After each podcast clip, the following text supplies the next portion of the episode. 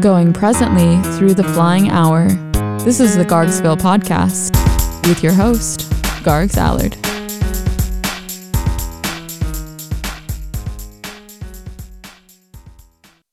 All right, so we've got all this new vocabulary to help us make sense of this year. 2020, am I right?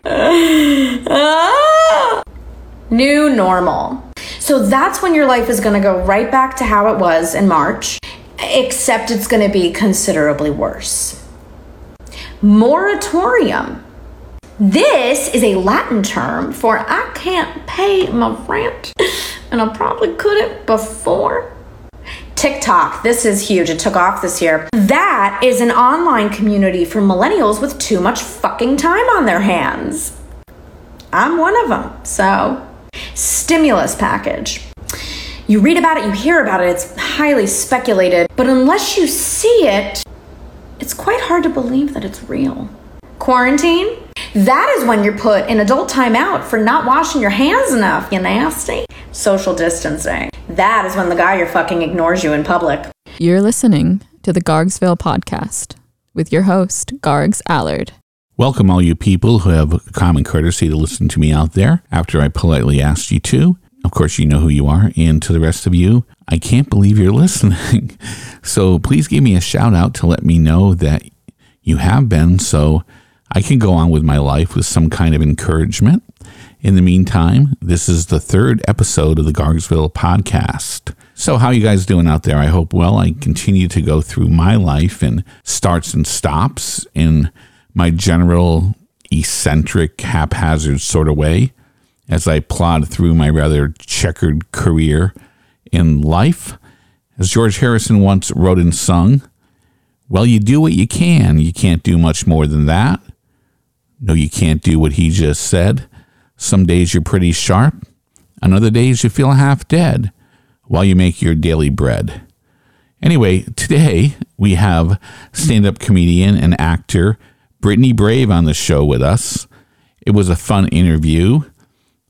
It has already been recorded. You're going to hear it if you stay tuned. And I came away further impressed with her than I already was. And I think you will be too after you hear the way she answered the questions that I posed to her. She is quite a thoughtful, funny, and well spoken person and multi talented, I might add. I knew her in Gainesville. We went to school at the University of Florida together around the same time. I graduated in 2012, even though I am a little more than a quarter century older than she is. You see, I went back to school as a young man in my mid 40s, and during that time, she was the Sony music rep who used to hook me up with new music to review and play uh, for my gigs as a reviewer for a local entertainment magazine called Insight Magazine and a radio DJ at a sort of a college radio station, rock104.com. She was always the consummate professional and a pleasure to work with. Now, besides being an actor and a comedian, she has a seemingly endless amount of ongoing projects that I found out about when researching to do this interview, and actually during our talk together as well, which you will also find out about soon enough. One thing I discovered about her after the interview while perusing through her Instagram is that she's a big Ozzy Osbourne fan. And by the way, I recommend following her on Instagram if you want to see some very humorous and original bits that she does on a regular basis. When I was growing up, Blizzard of Ozz and Diary of a Madman, they both came out. I think I was 16 or 17 in 1981. And my brother Kevin and our friend Phil, and maybe another friend too, I can't remember, we got pretty good tickets to go see Ozzy perform at the New Haven Coliseum in New Haven, Connecticut. Actually, my brother and our friend Phil, they slept out in the freezing winter Connecticut cold in line to get those tickets. I stayed home because I'm kind of not a sleep on the sidewalk kind of a guy. I wasn't then and I'm not now, especially in the winter in New England. Forget about it. And man, they had some stories to tell. Actually, at the time, we had an underground newspaper in high school called The State of Mind, and we had Phil write a piece under the pseudonym Jethro Johnson called, I think, Sleeping Out for Ozzy Tickets. I still have that article somewhere in my archives, or should I say, in an old cardboard box. Besides the cold, they had to deal with a lot of people trying to sell stuff, ticket scalpers, people selling other things, and also people selling themselves or their bodies, prostitutes who apparently would jump into the sleeping bag with the person while on the sidewalk and then get up and, and try to find another client. Anyway, unfortunately, his lead guitarist, the virtuoso Randy Rhoads, died in a plane crash before the show took place, and we had to wait a while before Ozzy rescheduled it with his postponed show, which I believe Brad Gillis took Randy's place as lead guitarist. I don't remember much about the show when we finally went, other than we were quite stoned at the time and we were just a few feet from the speakers at the front side of the stage which I'm sure my ears still hold a grudge against me for all these years later. Brittany is also into tarot and astrology, which people who know me know that I have more than dabbled in both those things as well. So even though I don't really know her that much, it was relatively easy for me to have a conversation with her and resonate with her on a certain level. And that's really all you can do when you have an interview besides letting them talk as much as possible. I try not to get in the way of people, although I have a tendency to do that. And you want to be able to get into a real conversation with someone, a conversation that interests both of you enough that you forget to some degree that you're going to be listened to by others, and the conversation is actually interesting for both participants and not contrived. So that's what I always more or less set out to do. And I think that was achieved on a, a good level during this conversation. And so I'm very happy with that. I will say that this interview will give you some idea of her talents, but if you want to find out more, and because it's not easy to extol all of her accolades during this podcast, go to BrittanyBrave.com. And Brittany is spelled B R I T T A N Y. Of course, Brave, B R A V E dot com, and read all about her. But as for this show, and without further ado, after this message from one of our sponsors, here's Brittany. Hi. It's the old dog whisperer himself, old Uncle Hound, here to tell you about a brand new product of mine called Old Uncle Hound's Vegan Dog Treats. It's just like the treats our dogs' ancestors used to eat here in north central Florida in the 70s. Only they're vegan, and they taste good for both dogs and humans, especially old hippies. Mm-hmm. Just munching on one right now. Tastes good like a vegan dog treat should. But don't eat a full bag of them or your dog might get angry at you and scratch some Lyme disease ticks all over your body. Old Uncle Hound's vegan dog treats are now available in fine pet stores everywhere. Hey, Gargs, how are you? I'm doing really well. How about yourself? I'm good. I'm good. No complaints. I was just, I just got back from a movie shoot, which was great. It was like part two of a movie shoot. So I was in Ohio for a few days. Yeah, and then I'm just, you know, unpacking, cleaning, do, doing all that stuff. But I'm, I'm good. So you're involved in a movie? I am. Yeah, actually, yeah, I'm the lead actress, the lead female. So that's pretty cool. It's a friend of mine's movie. He's also a comic, and it's just like he's done a bunch of like short films and web series and stuff, and then this is like his first like feature film. So that's kind of cool. And he's got like a nice production company behind it and stuff. And yeah, it was a it's a fun project. So Do you mind telling us the name of the movie? yeah, it's uh, the rest of your life. It's called.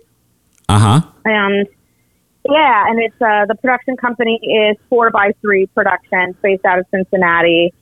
Yeah, and my friend's name is like Michael Pomeroy. I can send you all the info and stuff. I mean, it's not going to come out until like next year, but yeah, we we have been hammering away at that for the the last couple of months, like rehearsing, editing the script, shooting, and stuff. So yeah, That's exciting. yeah. Well, thanks for coming on today. Just for those of you out there who don't know, I worked a little bit with Brittany when uh, she lived in Gainesville. She was the Sony rep uh, for Gainesville and the University of Florida. and I was doing music reviews for Insight Magazine, which is is a local entertainment was a local entertainment rag here, and doing a show on uh, Rock104.com. And I just want to thank you, Brittany, because I got a lot of good CDs from you. yeah, I did.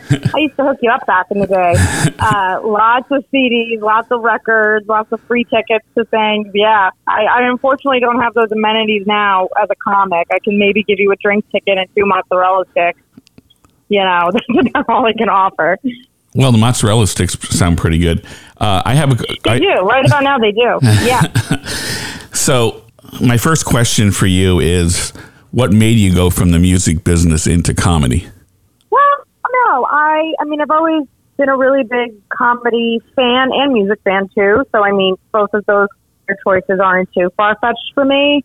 But I mean comedy was really my first love. I was always like a, a ham growing up and I had been performing my whole life in some capacity. My dad's a big comedy fan. My family's very funny. Like it was just, you know, something that I always really gravitated to. And did it a bunch in college in Gainesville, you know, which is where you and I met. And yeah, about two years ago, it just made sense to like try and pursue this and, and, you know, try and make it my main gig. So fast forward and now it's 2020 and, and live entertainment's dead. No, I'm kidding. Um, but yeah, yeah. Yeah, no, I just always, I've always loved comedy. Comedy's always been, I love making people laugh and I always loved watching comedy and being around comedy. So it was kind of a no brainer. What did you major in in college? I actually studied public relations and theater both because I, I had this idea that I would do the traditional route, so I had a safe fallback on PR, but like my heart obviously was always really in acting and comedy too. So it's you know in, in, a, in a lot of ways I'm lucky because I really do think I'm getting to use both of those degrees now in some way, shape, or form. So How's the pandemic affected you? In terms of you, know, Oh, obviously you can't do the live shows that you were doing for some time. Right, right, right, right. Um, yeah, no, I mean, I, I think at first it was a little bit of a shock for all of us comedians, and I mean for everybody, obviously. You know, that's the thing about this pandemic is that no one hasn't been touched or affected by it. It was definitely jarring at first once things were closing and and you know are you know couldn't get on stage and and you know for the foreseeable future comedy was just a non-issue. It was not a thing. But I really do think that it's it's kind of forced all of us comedians to adapt. Like I'm actually very grateful for this year in a weird way you know because now we've been able to like figure out our digital content and we do have outdoor comedy now which is awesome too but it's it's I think it's in a good way. It's like shaken up the comedy industry and kind of made us really look at like how to how to make people laugh and find new avenues. Once you know, just because our main avenue for doing it was gone. So I think it's made us adaptable and and flexible. Do you think that comedy will change in the future when this pandemic is over because of everything that we've been through? I do, yeah. I think it's um even more than any other art form. I think comedy evolves with the times because it's a direct reflection of it. It's like the purest reflection of what it is that's going on and with people in the world and society and politics at large. So I do think comedy in it in itself is, is always evolving to fit the needs of what's happening in the world and to and to fit the conversation that's already happening. Uh-huh. Um, and then business wise, business wise, yeah, you know, I think you know, we don't know what's going to happen with comedy clubs and there's a lot of power in independent comedians and artists now because we're making it work on roofs and patios and alleyways and you know like it, it's you know which is it's crazy but it's i think it's really shaking whatever power dynamic was there before because comedy just looks completely differently now so yeah i'm hoping it makes it a little less like competitive and parasitic and like accessible yeah Cool. Now, um, you mentioned about the movie that you're going to be in, but before we get to all the projects that you're involved in, and you seem like a very busy person to me, do you mind if I ask you just a few basic background questions? Yeah, sure. Let's do it. Run a background check on me. A, this will be it. This will be the podcast where everyone hears about all my felonies. Let's do it. well, you don't have to uh, divulge I have everything. so many, I forget. Yeah. this will be good for me to recap. So, where are you from originally? Um, that's a, I, I, it's Miami, Miami, Florida, and also New Jersey. I mean, really, I identify with being more so from New Jersey because I was born there. My whole family lives down there, but I, I did grow up and was raised in Miami. Okay. What what part of Jersey are you from? All over. I mean, I was born in North Jersey, closer to like Newark and Belleville and all of those cities. Okay. Um, but I have family all over. Yeah. And I think some people might want to know if Brittany Brave is a stage name or if it's a name that was given to you by your parents the traditional way. It's real, baby. It's real. it's my real name. I swear.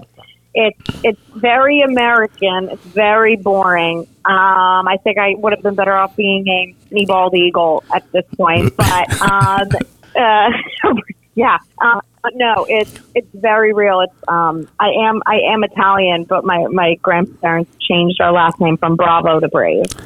So it's it's on the birth certificate. Clear the rumors now. Get the hype out of the way. It's my real name. So Brittany Bravo, that would be a cool name too. I mean, Brittany Brave is a cool That would name. have worked. That would have worked. I, th- I think it would have been less cheesy than Brittany Brave. I have a love hate relationship with my name. Uh, I, I just sound like I'd be better suited as a superhero or a porn star. Um, but you know, which I might need to be one or the other in 2020. Who knows? Day to day, we're taking it. But yeah, I think I actually think I prefer Brittany Bravo. So it's funny you say that. Yeah. Brittany Bravo. Well, I, I never knew that. That's that's cool. So, like I said before, you, you have a lot of things going on right now. And I did a little research, as is my job before I interview you. And I've seen you on Instagram doing your little 30, 60 second bits. And I think that they're hilarious. Uh, but you're doing a lot more than that, that's for sure. One of the things that you're doing, which I found interesting, is called improvised tarot. Are you still doing that?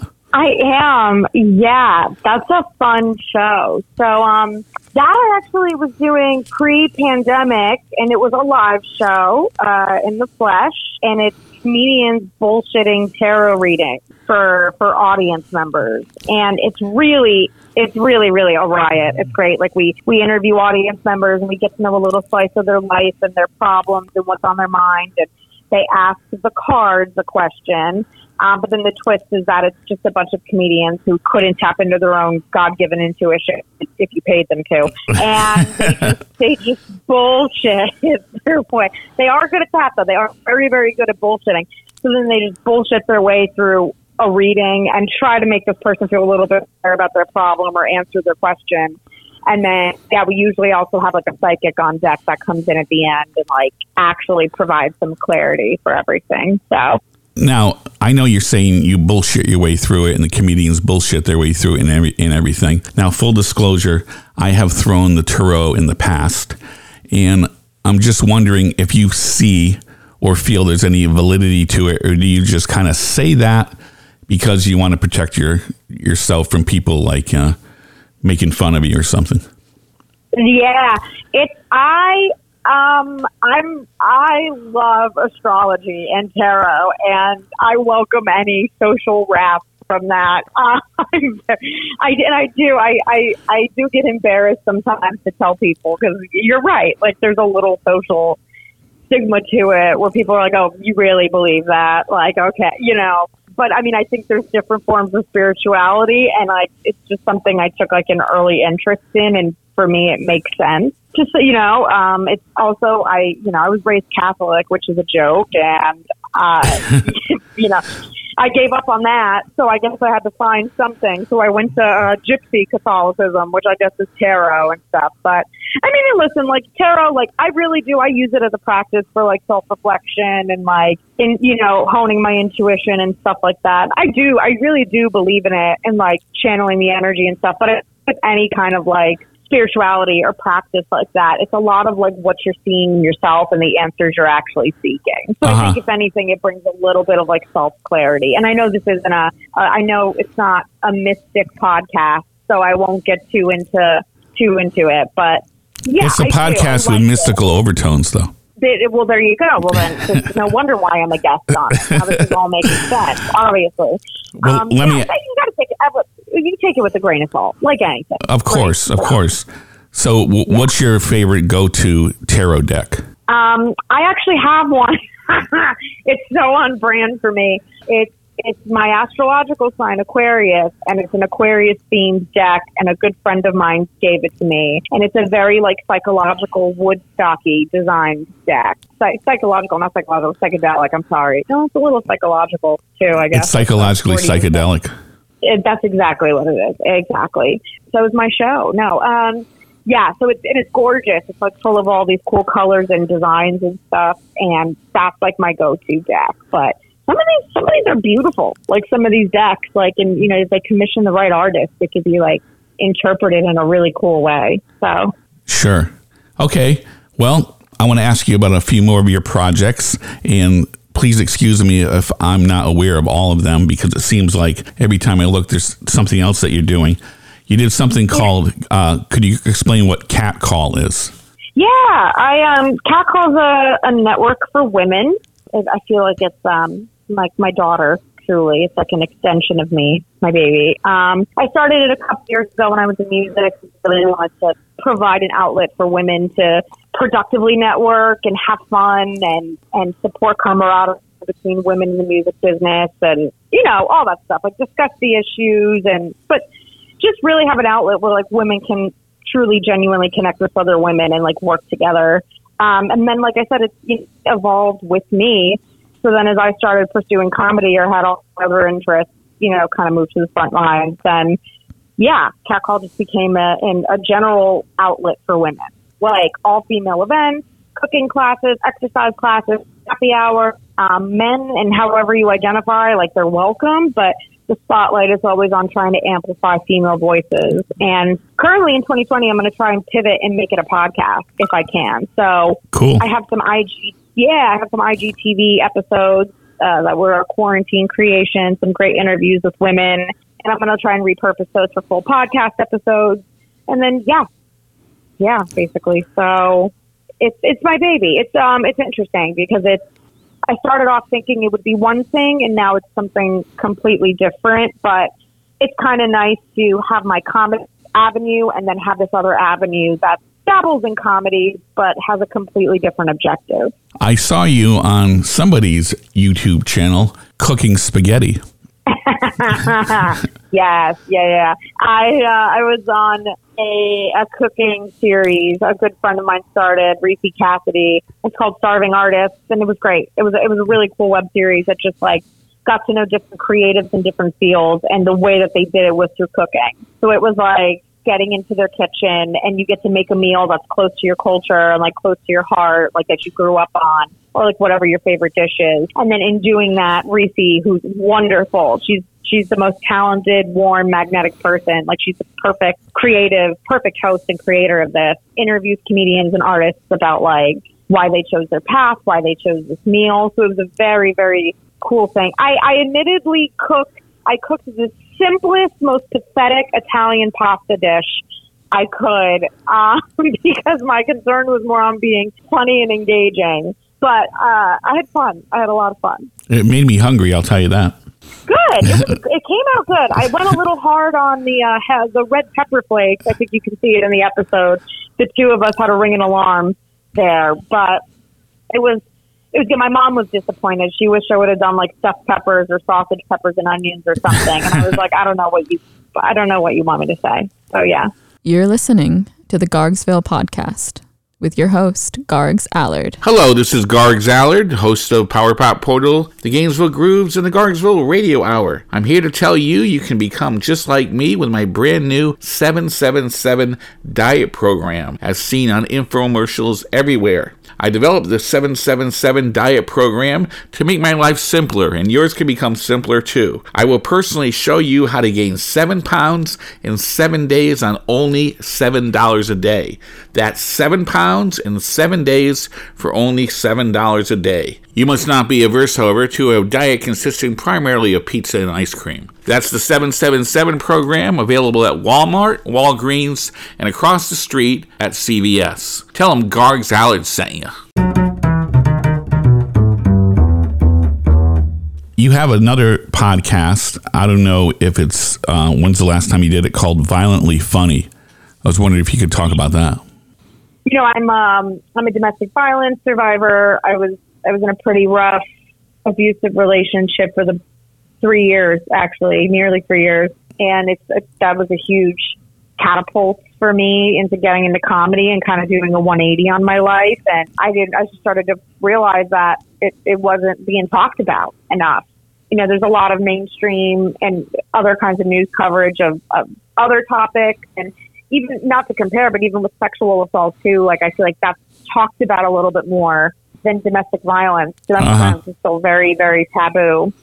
Um, so yeah, myself and Onika McLean, another comedian who's also a survivor, bonded over that and then just like kind of quickly realized that like people should be talking about this and people should be paying attention to it and what better way to kind of make it digestible and accessible than like not making it funny per se, but like wrapping it in comedy, like making you know, making it not so heavy and, and kind of showing people that it's okay to talk about these things. Cool. What kind of response have you got from that?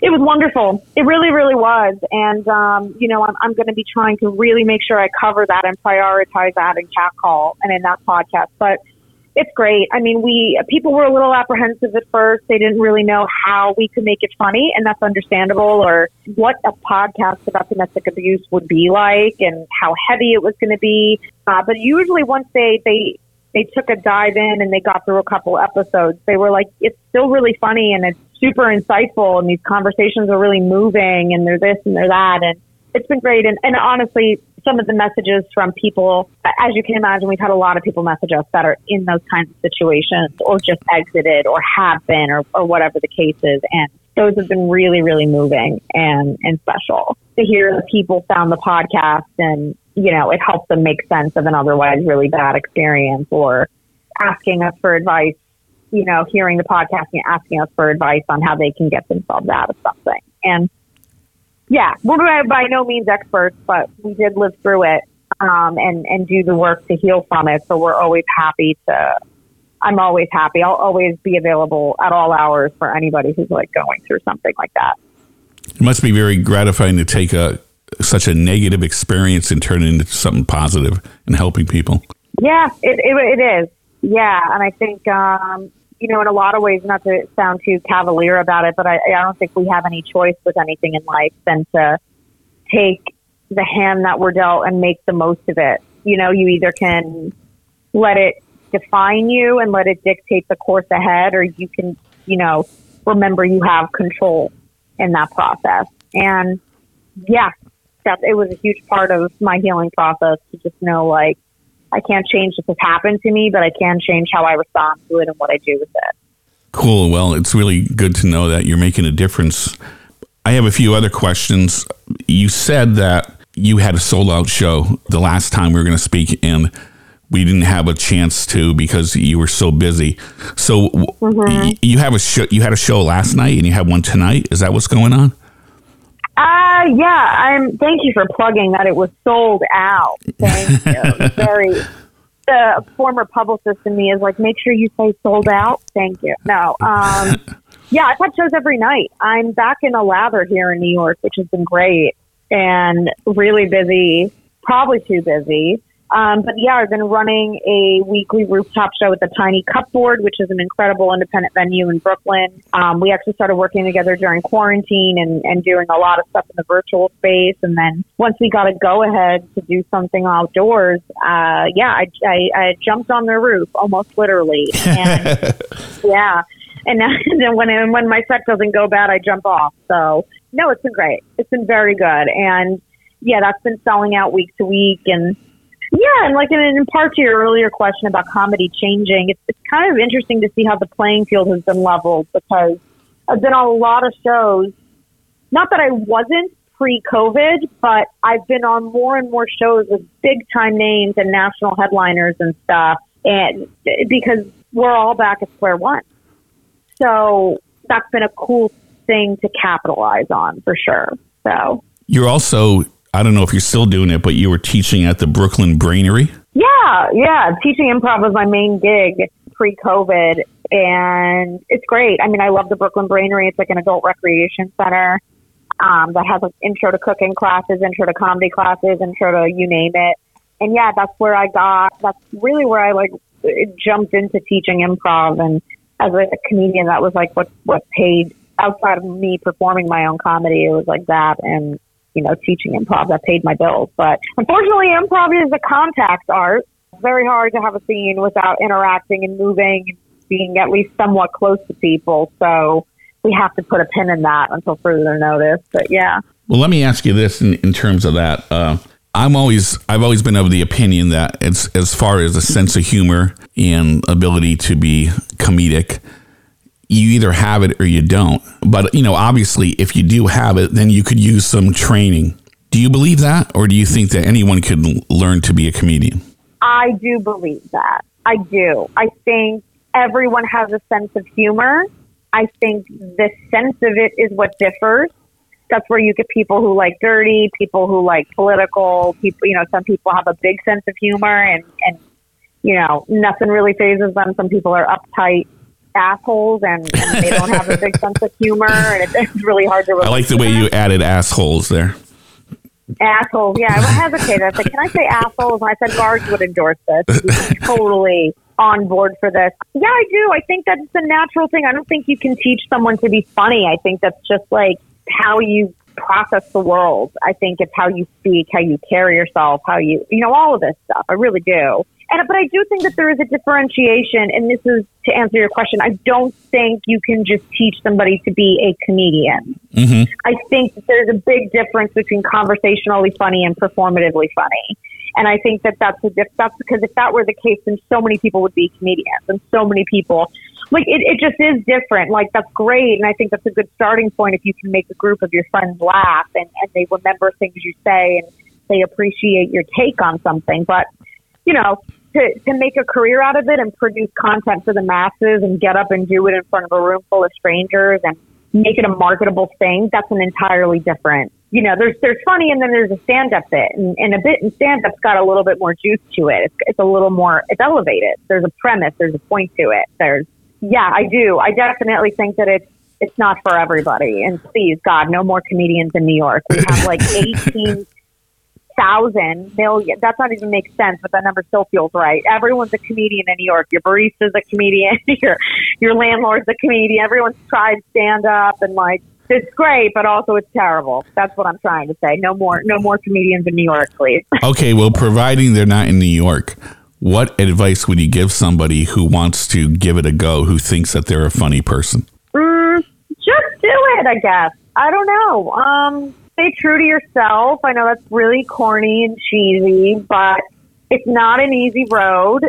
And like anything, obviously every career path has its own challenges, but I do tend to think that comedy in particular is a little rougher around the edges. It's a little, it's just by its nature, it's a little bit more volatile, more competitive, I guess. So it really does require not only a tough skin. I think people say tough skin a lot, but what I think it really requires is like requires is like supreme self awareness and supreme like honesty within yourself and security in who you are picking it as a career has helped with all of that too, which is one of the most rewarding things about being a comedian. It's like I've chosen this now. I've chosen this career path that's going to literally force me to revisit myself every single day. How do you deal with, with it when a joke bombs?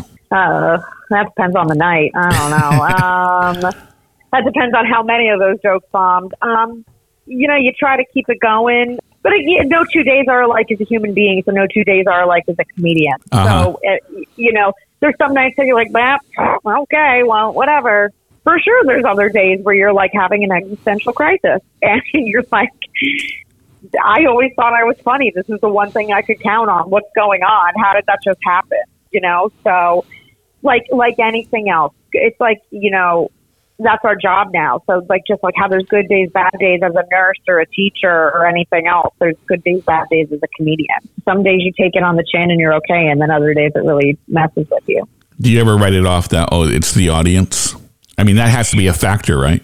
It's a factor, though. It's never the audience's fault. It is it's, like it's not their fault, and definitely there are better crowds than others, and tighter crowds than others, and the different demographics in the crowd absolutely plays a factor but comedians do get very stupidly hung up on blaming the audience.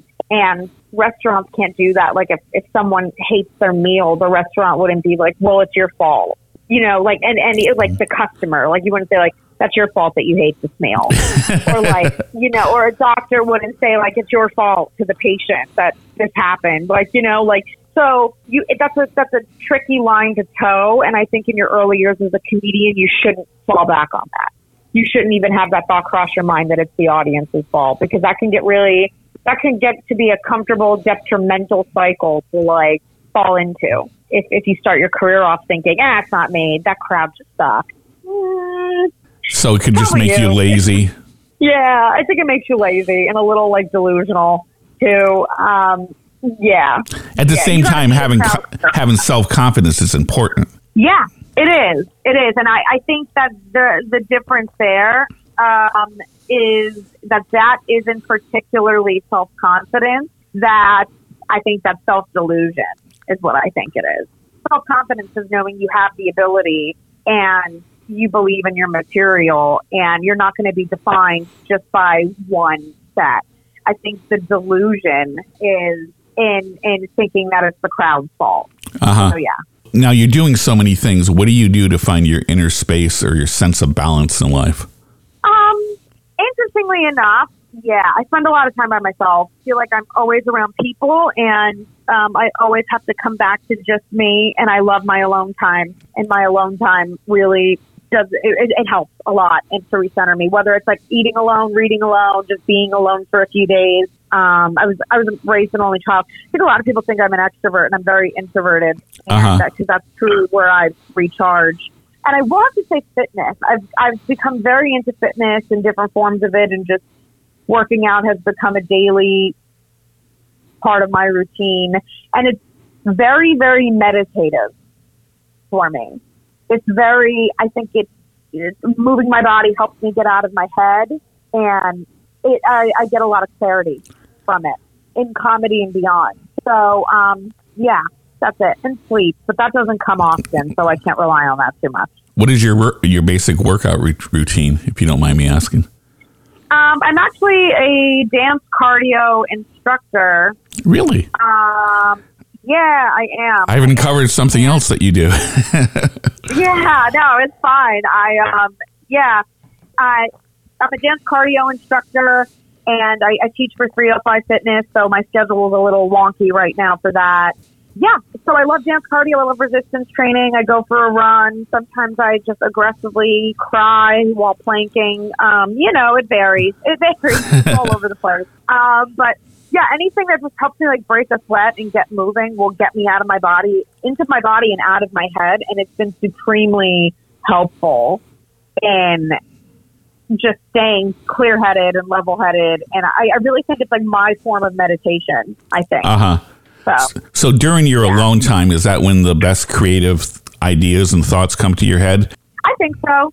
Yeah. When it's like unencumbered and yeah, whenever it's, uh, yeah, when I, I, I, I'm not very creative when I'm stressed.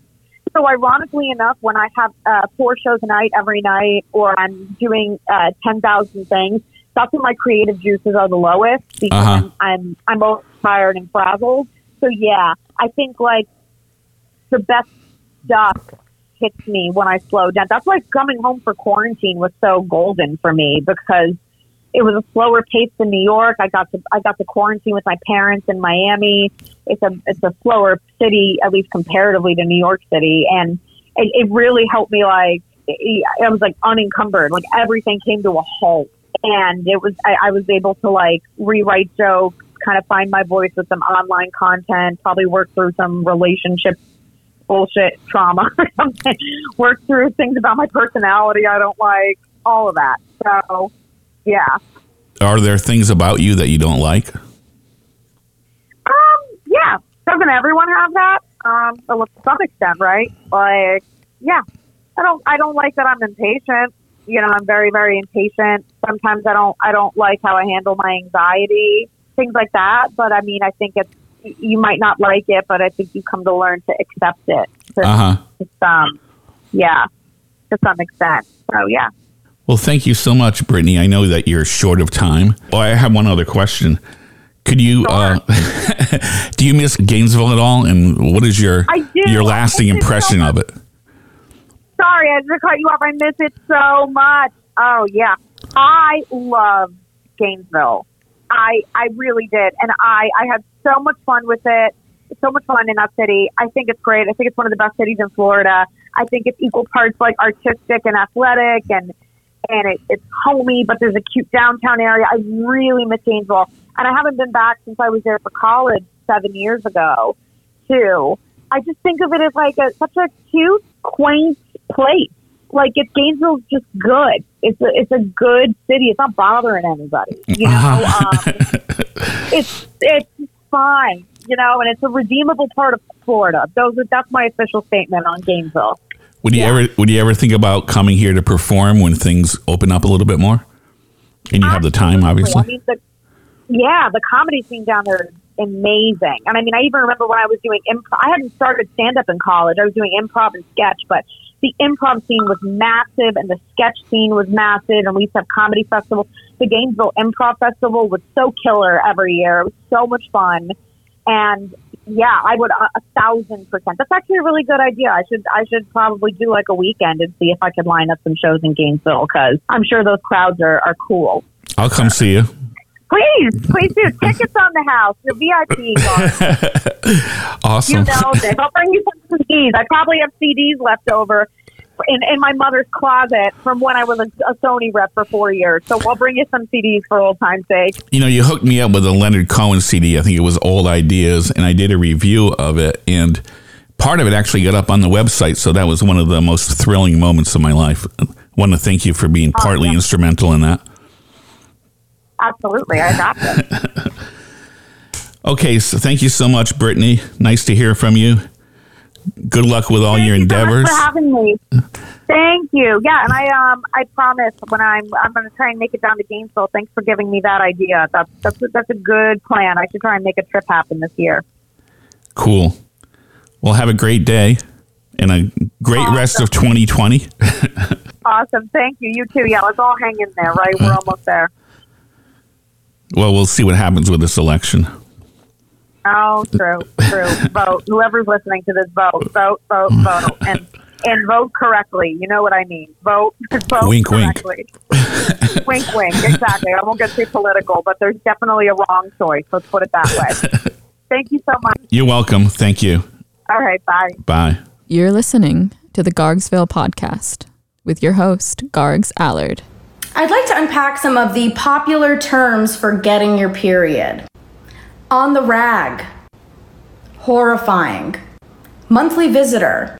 I call my exterminator that, so it's a little weird. Surfing the crimson wave. It's not a global odyssey. And lady time. Yeah, no, that makes it sound fun and social and not like I'm crying in the corner over a Kit Kat. Uh, in Finland, they call it mad cow disease. That's a thing already. Could you imagine some guys like, my girlfriend's been really mean this weekend. I think it's the mad cow. In Brazil, there's code for it, and it's I'm with Chico. That sounds like some douchebag who's like not on the guest list at a nightclub. Code red. I like that this one implies danger and that everyone around you needs to tie themselves to something. Hello again out there, everybody. This is Larry King. I'm 112 years old and still going strong. After five heart attacks, 10 marriages, four bankruptcies, and over 500 interviews, I didn't take the time to research beforehand while on CNN. Now I do infomercials and I feel better than ever. Why is that, you ask? Because I take Ginsana. Ginsana has over 69 herbs and secret ingredients that will keep you primed long after your time. And you'll know it's true by how much you pay in alimony and child support every year while a lesser man goes to bed at 6 p.m. Look for Ginsana and find food and drug stores everywhere. You're on the air, caller.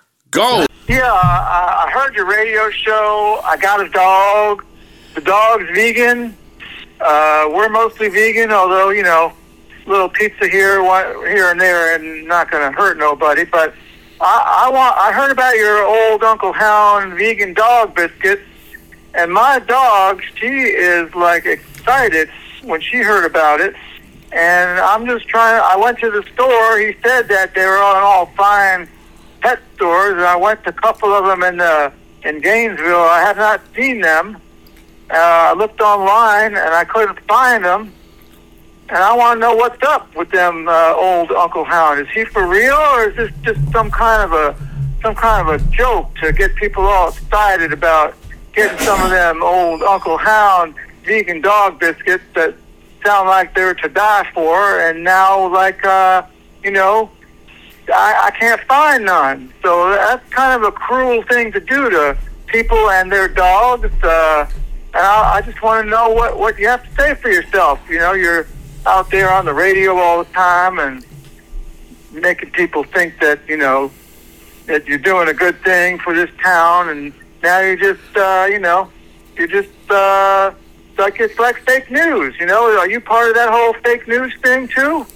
Uh, anyway, you can call me back if you got some answers for me, and if you don't, well, I don't know what to say. I'm just uh, just me and my dog. We're just kind of heartbroken right now. It, it, it's a sad it's a sad state. It's sad, just like our, our president. You know, he says, you know, fake news, sad, and that's uh, all I'm going to say right now. Uh, um, I, I, so you you have a have a good day if you can, if your conscience will let you. Uh, and I'm going to say bye now. So uh, bye now. Time for all of us to once again float off into different frequencies the night dreams and the daydreams.